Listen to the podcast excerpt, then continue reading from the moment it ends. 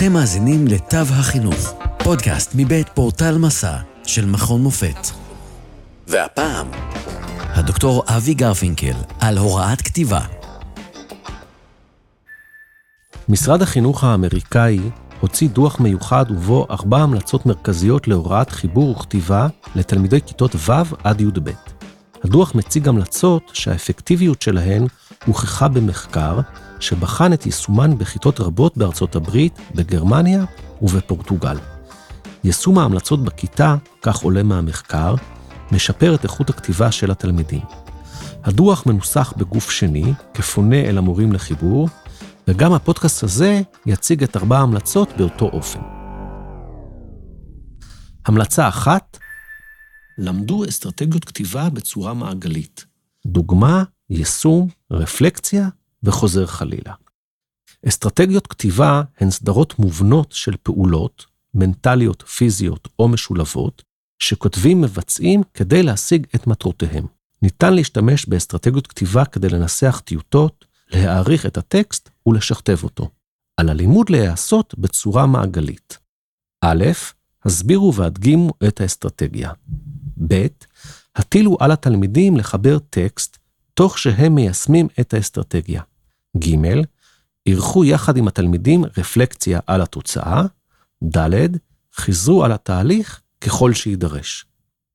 המלצה 2, שלבו קריאה וכתיבה במטרה להדגיש מרכיבים של חיבור מוצלח.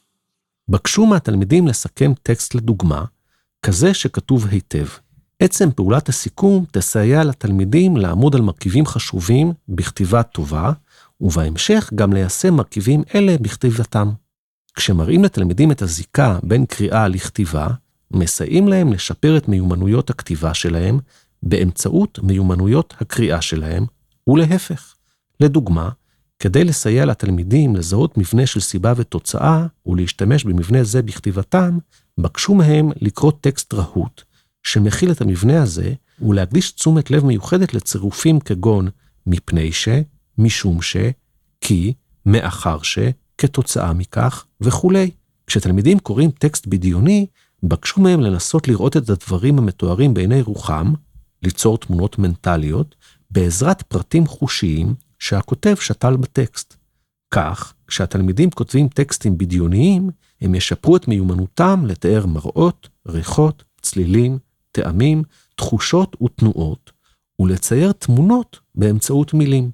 המלצה 3, הטילו מטלות כתיבה קטנות ורבות, והתאימו את ההוראה לצורכיהם האמיתיים של התלמידים, כפי שהם עולים מבדיקת חיבוריהם. כאשר מרבים לתת לתלמידים מטלות כתיבה, ואין מסתפקים רק במטלות בסיום הסמסטר, ניתן לעקוב אחר התקדמותם ולאתר בזמן אמת חולשות, דפוסים של טעויות חוזרות, תחומים מסוימים בחומר שלא הובנו כראוי וכולי.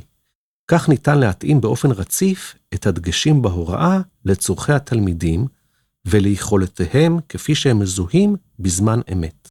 אל תעברו להוראה של נושא מסוים לפני שווידאתם כי התלמידים הצליחו להבין וליישם בכתיבתם את הנושא הקודם, בעיקר כאשר הנושא החדש מתבסס על הנושא הקודם.